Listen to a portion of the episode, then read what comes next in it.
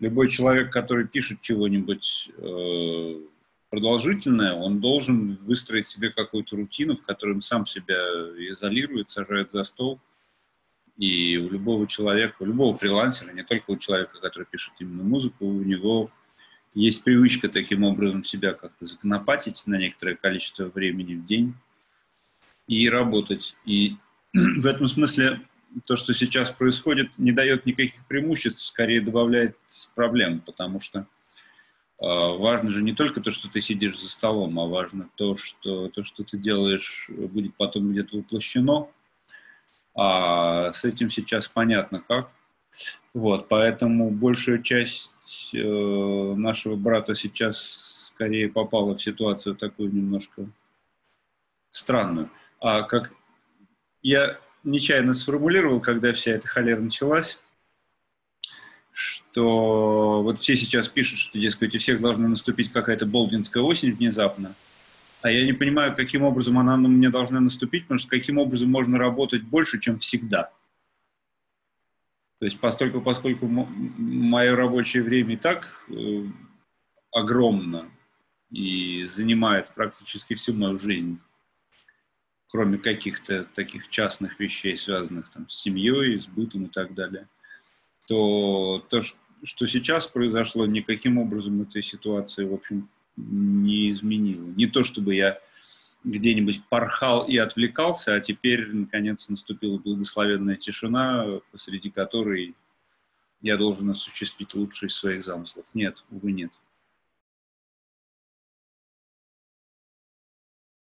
Как мы понимаем, Александр Сергеевич не солидарируется стопроцентно ни с каким из своих персонажей вообще, да, всегда готов заметить разницу между Онегиным и мной, и замечает он в другом произведении, как будто невозможно нам писать, кроме как и самих себе, да, а, то есть это персонаж, и персонаж, как э, все персонажи в этом цикле маленьких трагедий, э, такой намеренно поляризованный, сконцентрированное выражение каких-то черт, которые именно в такой форме в живом человеке не встретятся. И что позволительно и естественно для персонажа, то заведомо неестественно для человека живого, потому что живой человек, он как бы включает в себя... В живом человеке есть и этот председатель, и мэри, и молодой человек, и священник.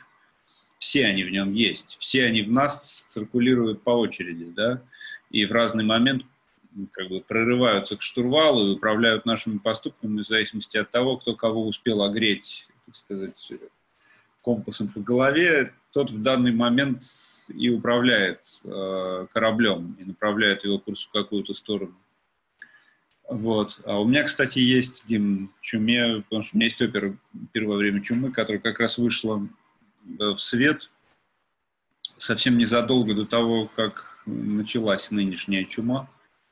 И даже был момент, когда уже всюду объявляли карантин, и чуть было не случилось очередное представление этой самой оперы. Это в Красноярске, Красноярский оперный театр, так называемый имени Хворостовского.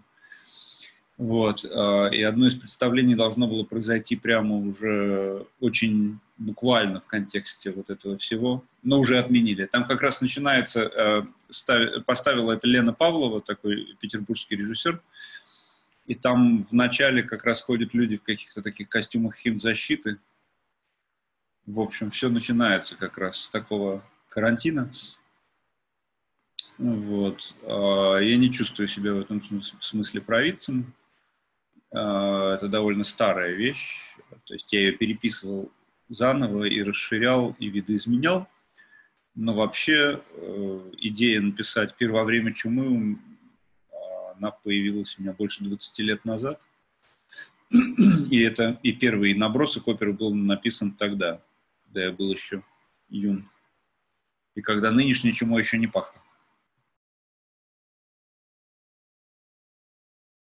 Наше отношение к смерти, оно довольно странно.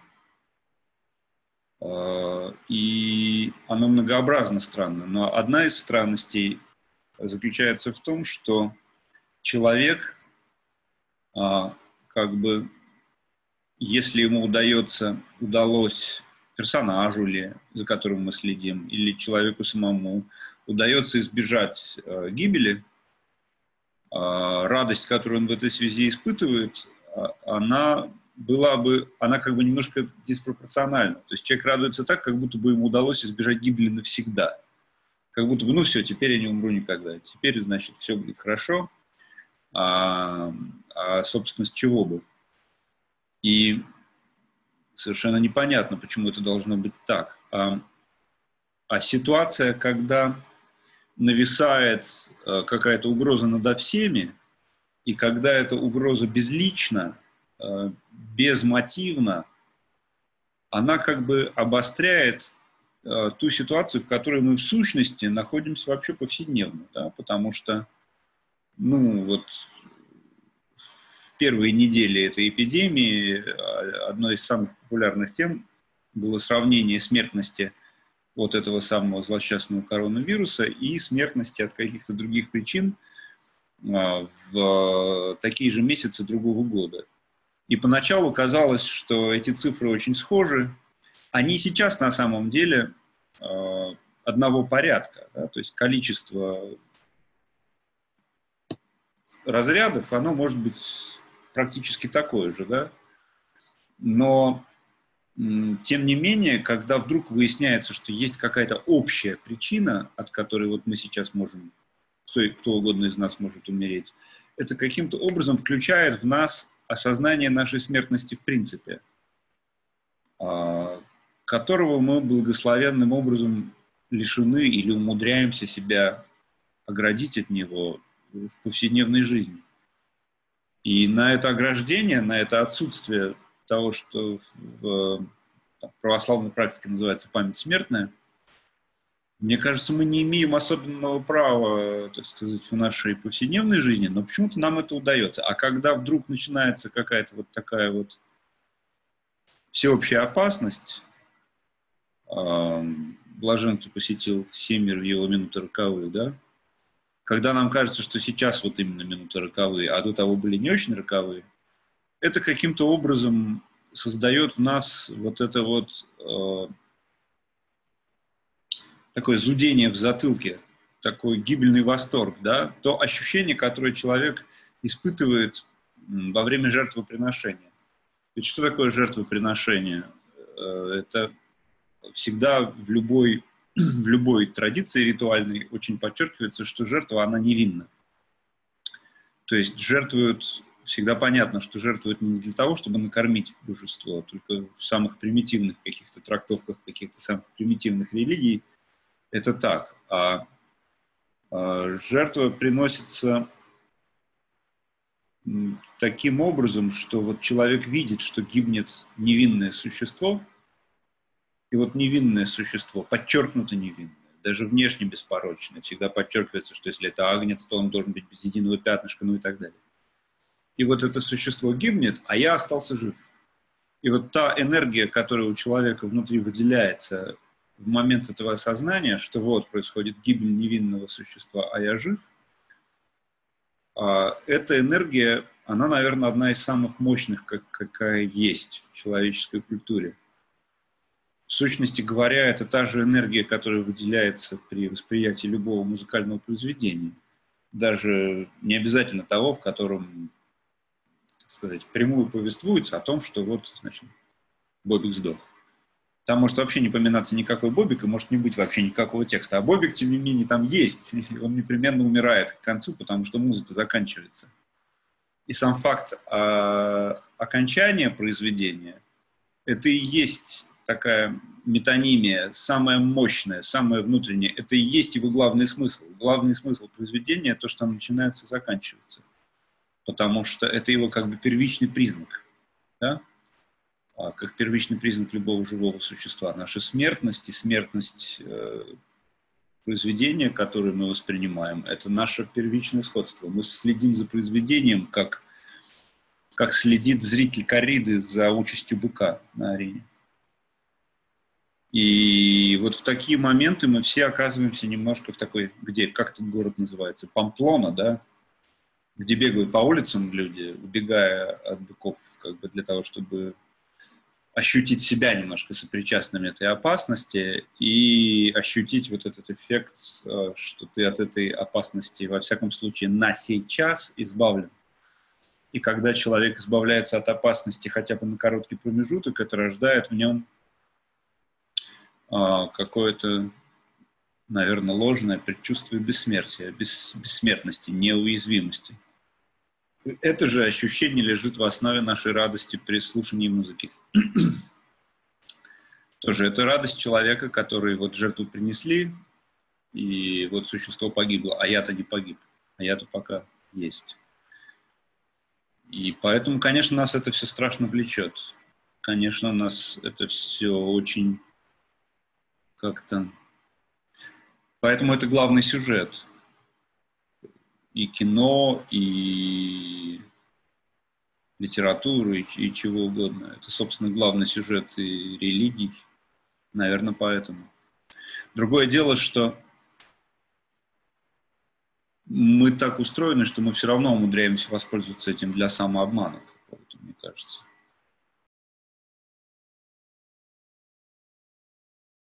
Мне немножко неловко об этом говорить, потому что говорить об этом — это как бы уже числить себя а, в том списке, который э, прошел все эти зубли, да, и оказался во временной безопасности по ту их сторону.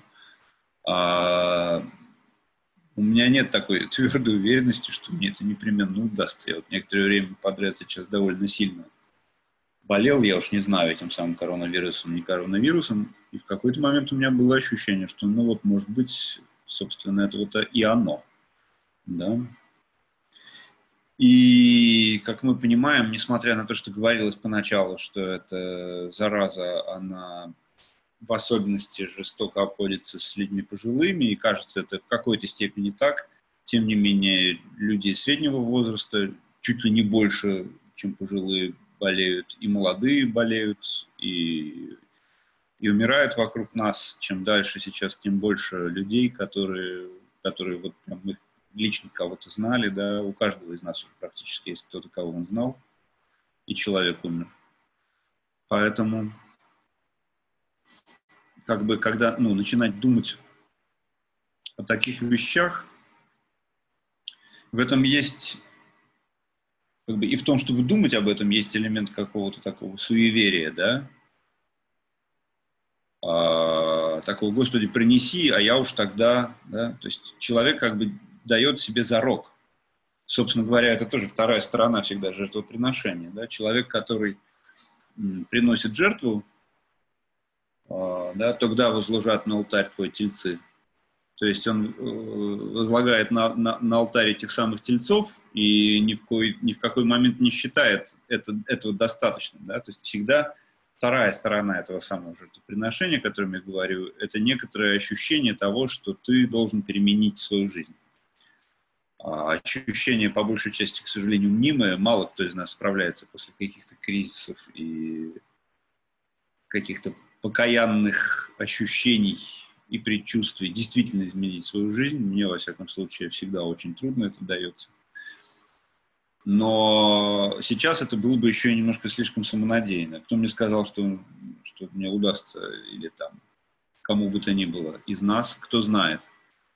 Кто знает, да? Но много нас живых еще, и нам причин нет печалиться, с одной стороны. Да? А с другой стороны, кого из нас, кого из нас, чьи кресла окажутся пустыми, конфигурация этих пустых кресел, она никогда же не узнается заранее. Смерть, она, как бы, мало что про нее можно сказать с определенностью, но одна вещь кажется мне довольно очевидной, что э, наши попытки приписать ей какой-то такой провиденциальный смысл, они по большей части ложь. Ну, знаете, есть разговоры о том, что вот человек должен непременно выполнить свою жизненную программу, а вот если он ее не выполнил, то, значит, он будет жить.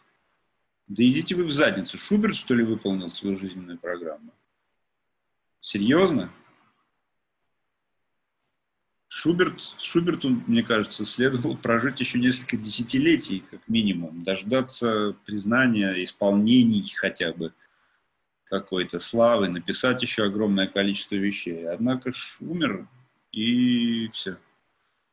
И таких примеров, мне кажется, гораздо больше, чем примеров каких-то смертей, венчающих внешне разумным образом некоторое законченное здание, такое жизнестроительство.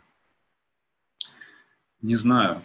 Не знаю, что с нами будет теми из нас, кто, так сказать, переживет эту штуку, а сколько с нами всего уже происходило такого, что казалось, что ну теперь-то, ну теперь-то будет все иначе как-то. А ничего иначе не происходило. Человек очень быстро же забывает такие вещи, к сожалению. Если бы человек был способен, человечество было способно к какой-то такой однократной и окончательной метаноии, в связи с каким-то катарсическим переживанием. Наверное, оно давно бы уже изменилось каким-то радикальным образом, окончательным. Оно в чем-то изменилось, кстати говоря, несколько раз. Но когда мы говорим об этом изменении, наверное, надо говорить не о каком-то всеобщем изменении, в том, что оно, в том смысле, что оно включает абсолютно всех. А я даже не знаю, вот, как это происходит, каким образом. Мы же отличаемся от людей там, двухтысячелетней давности. Нам кажутся естественными совершенно другие вещи. Знаете, я вот недавно читал, я сейчас даже не вспомню, у меня память дырявая, какую-то частную переписку то ли Батюшкова,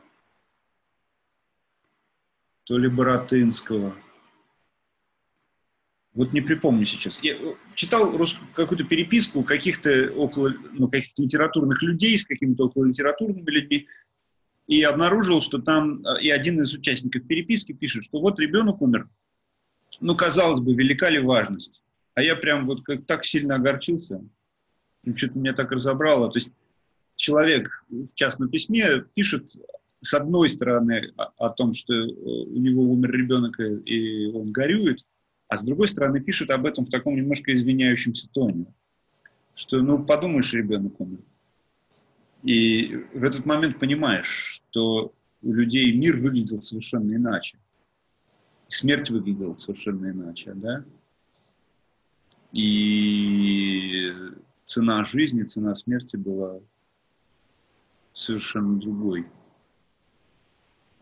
А, а нам кажется, что, что есть какая-то такая непрерывная линия, да? В какой момент вдруг стало по-другому? А в каких-то культурах не стало по-другому, в каких-то культурах и сейчас совершенно спокойно. Плюс-минус тысячи человек — это мусор. Одним залпом больше, одним залпом меньше. Не знаю. Ну, как мы изменимся, прежде всего, вопрос, какие мы? Мы — это кто? Изменимся ли мы? А есть ли мы? Вот тоже интересный вопрос. Есть ли мы? И изменимся, а изменимся по отношению к какому первоначальному статусу? Вот наше отношение к смерти, каково оно? Вот мы часто залезаем в Facebook, да, и как мы узнаем сейчас о смерти? Мы сейчас о смерти узнаем чаще всего из Фейсбука. Правда? Ну, вот чисто статистически, что кто-то умер, откуда мы узнаем. В Фейсбуке кто-то пишет, там, условно говоря, Вася умер. И немедленно первый же комментарий. Не может быть. Правда? И это не инфантилизм какой-то. Я не говорю, что это, в этом есть какая-то эмоциональная незрелость и так далее. Но, блин, что не может-то? Как это не может? Конечно, может. Почему не может быть? А в то же время наша первая эмоция, и то, что вот транслируется в Фейсбуке всегда по поводу любой смерти, а, это эмоция какого-то шока. Эмоция какой-то, м-м, ну, какого-то ошеломления. И мне кажется, что в этом, что это очень здоровая, что ли, в каком-то смысле эмоция, в смысле какой-то честности, то есть, потому что мы не понимаем, что такое смерть, понять этого не можем и не делаем вид хотя бы, что понимаем. потому что такая, как бы, ну, псевдотрадиционалистская, что ли, реакция, или псевдодуховная какая-то, это, ну, царствие небесное, да? Что-то такое, какая-то такая реакция, как будто бы это что-то регулярное, нормальное, и как будто бы мы понимаем, что такое смерть. А мы же не понимаем. А когда ты чего-то не понимаешь, надо хотя бы вести себя как человек, честно вести себя как человек, который не понимает. Мне кажется, это какой-то правильный подход. Я, конечно, не думаю, что совместное наше переживание того, что сейчас, того, что сейчас происходит, оно нас совместно и вынесет на какой-то берег какого-то понимания этого всего. Нет. Но скорее я буду рад, и если наше общее непонимание станет более яростным и осознанным. Мне кажется, что это уже неплохо. Мне кажется, что вот эта ярость, эта ярость по поводу ушедшего Лазаря, да, она правильная какая-то очень. Это какая-то правильная энергия. Ну, может, я, видите, я опять, я, так сказать, включил одну и ту же пластинку и сел на своего конька, потому что в том, чем я занят, так сказать, профессионально, это единственный сюжет, да, ну, бывают, есть разного рода, так сказать, художники, да, есть художники, которые сидят на одной и той же лошадке, есть на разных, я вот сижу на одной и той же, я что не делаю, у меня всегда получается реквием. А, или такой антиреквием, или страсти, ну, что-то такое, да. Поэтому все, что происходит, тоже для меня, в общем, вот про это. Я надеюсь, что, во всяком случае, так сказать, некоторый общий тон, принятый сейчас в разговорах на эту тему, если он в какой-то степени соответствует действительному положению дел в умах, то можно говорить о том, что как бы люди немножечко почувствуют способность к согласованному действию, как бы, и, и ощутят большую связь между действиями, между действиями отдельного человека и тем, во что это выливается. Потому что, ну, известна вот эта диаграмма, да, как если выходит один человек, и дальше как домино, каким образом, если он там кого-то заразил, как это распространяется, а если он не выходит, то как это не распространяется. И э, состоянием все, всеобщей гласности становятся всякие истории про то, как конкретный какой-то один человек, там, какой-то врач, значит, вот он поступил так-то, и вот э, через несколько дней цепочка последствий, как она разворачивается в десятки тысяч заболевших, там, да, и, соответственно, какие-то сотни смертей. Вот э, осознанность такого рода, я не знаю, насколько она может быть применима, так сказать, в так называемое мирное время. Люди же пытаются, на самом деле, это одна из таких, что ли, важных тем вообще в последние годы, я наблюдаю, человек пытается соотнести со своей конкретной частной жизнью какие-то мировые проблемы. Ну, то есть, вот есть какая-то мировая проблема, связанная там, с каким-нибудь там, мусором, и вот я перестаю пользоваться пластиковыми пакетами и начинаю пользоваться бумажными пакетами. Интересно, что я просто вот конкретный пример привел, который мне всплыл в голове, да, но он, мне кажется, к сожалению, таким комико-драматическим образом иллюстрирует в целом нашу способность заключать в этом духе, потому что выясняется, что человек, пользующийся бумажными пакетами, наносит гораздо больше ущерб окружающей среде, чем человек, пользующийся пластмассовыми. Потому что производство бумаги расходует больше воды, ну и так далее, и так далее, и так далее. И по большей части наши личные усилия, да, если мы мы все равно, мы не можем, никто из нас не является экспертом относительно тех проблем, которые, от которых зависит наша жизнь.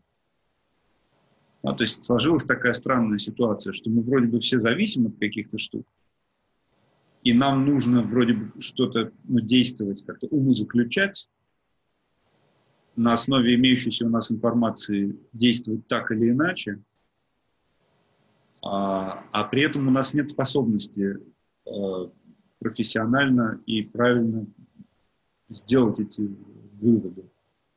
И непонятно, у кого эта способность есть. И вот мне кажется, что сейчас мы все вырабатываем какие-то технологии, как отфильтровать, как добыть эту информацию, каким образом, каким образом получить от каких-то знающих людей и выяснить, действительно ли они знающие, ту информацию, от которой дальше будет зависеть наша жизнь, в том числе биологическое просто выживание. Я вот как отец семейства по большей части сейчас чувствую себя очень странно именно в этом отношении, что я вот развожу руками и не понимаю. Вот можно выходить на улицу или нельзя выходить на улицу? Не с точки зрения мэрии, ментов там, или чего-то, а вот по существу дела. Кто из нас сейчас реально понимает э, там, значение какой-нибудь там маски, которую мы надеваем? В какой ситуации она нужна, в какой она не нужна? Никто не понимает. Ты открываешь интернет и видишь, что вот у тебя написано, что, значит, эта гадость живет на поверхностях, и это говорит профессор такой-то, академик того-то и того-то. И вот рядом в соседнем окне у тебя открытая вкладка, где профессор чего-то другого и академик того-то и того-то говорит прямо противоположное. И там, и там у тебя по десять тысяч комментов, эм, и что из этого правда ты не понимаешь, а при этом солидарное решение какой-то большой массы людей на основании того или другого как бы взгляда, оно приведет к изменению жизни и тех, кто так совершенно не думает. И вот это меня, конечно, напрягает, потому что как-то, ну, это может быть какая-то такая вещь, что ли, социокультурная, полувозрастная. Я как-то стараюсь строить жизнь так, чтобы я понимал, как, что зависит от меня, от моих решений. Вот я принял какое-то решение, вот это привело к таким последствиям. А сейчас мы все оказались в ситуации, когда у нас нет для этого информации. Мы не понимаем, что делать. И вряд ли это в ближайшее время сильно изменится. Скорее всего, это будет только нарастать. Любой так называемый онлайн, при нынешних, во всяком случае, технических наших возможностях, это, конечно, суррогат. Я допускаю, что через некоторое время, когда будет возможен какой-то э, ну, такой формат, что ли, как вот три дэ прям, да, вот какой-то прям три дэ э, трансляции картинки, э, когда степень э, качества дос- достигнет такого уровня, что мы перестанем понимать, напротив нас живой человек или транслированный, да. И таким же образом, допустим, звук будет тоже оцифровываться и пересылаться в какую-то, в какую-то систему, которая будет не просто там в наушниках, не просто стерео, а это будет какая-то система, создающая действительно абсолютно адекватный э, живому источнику, как бы такой звуковой слепок. Тут большой вопрос, до какой степени это реально. Ну, к сожалению, полностью реально это не может быть, пока мы пользуемся цифровыми средствами записи, потому что в цифровых средствах записи происходит съезжание формат относительно друг друга. Я коротко объясню, что когда происходит оцифровка, происходят как бы мгновенные фотографии состояний звучания, да? Эти мгновенные фотографии делаются так часто, что их дискретность при обратной расшифровке в волну, да, их дискретность, она как бы незаметна для уха, ну как бы незаметна. То есть мы создаем обратно волну из последовательности столбиков. Но дело в том, что этот столбик все равно имеет не нулевую толщину, каким бы тонким он ни был. И вот на эту толщину внутренняя э, многослойная структура звука и времени, она немножко разъезжается сама собой. Поэтому она никогда в полной мере не оказывается действительно самой собой. И она в полной мере никогда не подобна самой себе. И вот эта вещь, к сожалению, наверное, преодолена не будет, но будут, тем не менее, достигнуты какие-то сумасшедшие хай-тек э, такие рубежи. И они пока не достигнуты. До этого еще, в общем, наверное, несколько лет, и при нынешнем техническом уровне этих вещей ничего близкого по уровню э, переживания, даже на уровне, ну, даже в смысле таком акустическом, что ли, объективном, объективистском, э, никакой интернет предложить не может. То есть понятно, что есть такой момент заклинательный, что мы понимаем, что вот эта двухмерная картинка перед нами находящаяся, что это вот именно сейчас происходит. Например, если это живой концерт, да? а, ну или как-то мы представляем себя находящимся в зале, да, и так далее. Там как-то все смонтировано хорошо. Но все равно же, все равно есть момент того, что это происходит здесь, сейчас, и, и реального контакта того, кто звучит, того, кто поет, не только если это спектакль, не только если это опера, но если концерт. Есть момент реального контакта музыканта с присутствующим слушателем. И это невозможно сымитировать, поэтому я, при том, что я охотно пользуюсь, разумеется, любыми техническими прибамбасами, которые мне подбрасывает эпоха, и стараюсь идти вровень с ней, как и все люди моей профессии, мы все даже немножечко впереди этих вещей, потому что, в отличие от людей, которые их просто придумывают, мы придумываем, зачем они могут нам понадобиться, эти электрические люляки, да?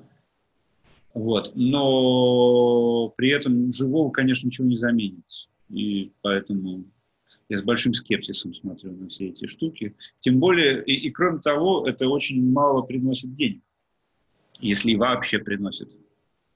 То есть в качестве какой-то экстраординарной, такой спасательной меры, ну, может быть. Вот была опера моя, у меня в Казахстане, одна из моих опер идет в Казахстане, есть такой замечательный театр «Артишок».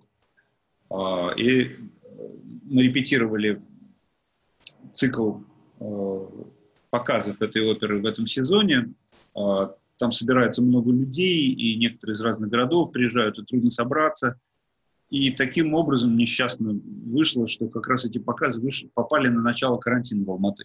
И я был там в Казахстане, и ну, мы понимали, что мы репетируем, и как, невозможно не показать. Мы решили сделать а, тран- живую трансляцию в интернете, и это была еще одна из первых трансляций, поэтому аромат новизны, так сказать, еще не выветрился, и сделали какой-то сбор денег на...